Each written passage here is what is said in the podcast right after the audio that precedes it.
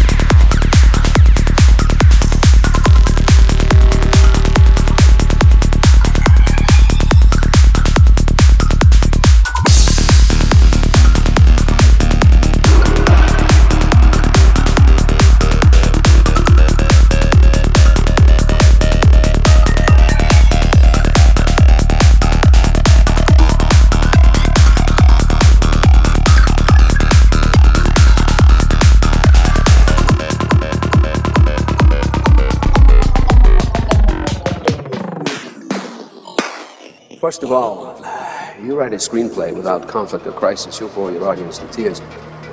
Secondly, nothing happens in the world? Are you out of your fucking mind? Somewhere in the world, somebody sacrifices his life to save somebody else. Every fucking day, someone somewhere takes a conscious decision to destroy someone else.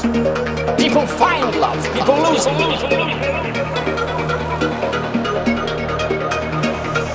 Someone goes hungry.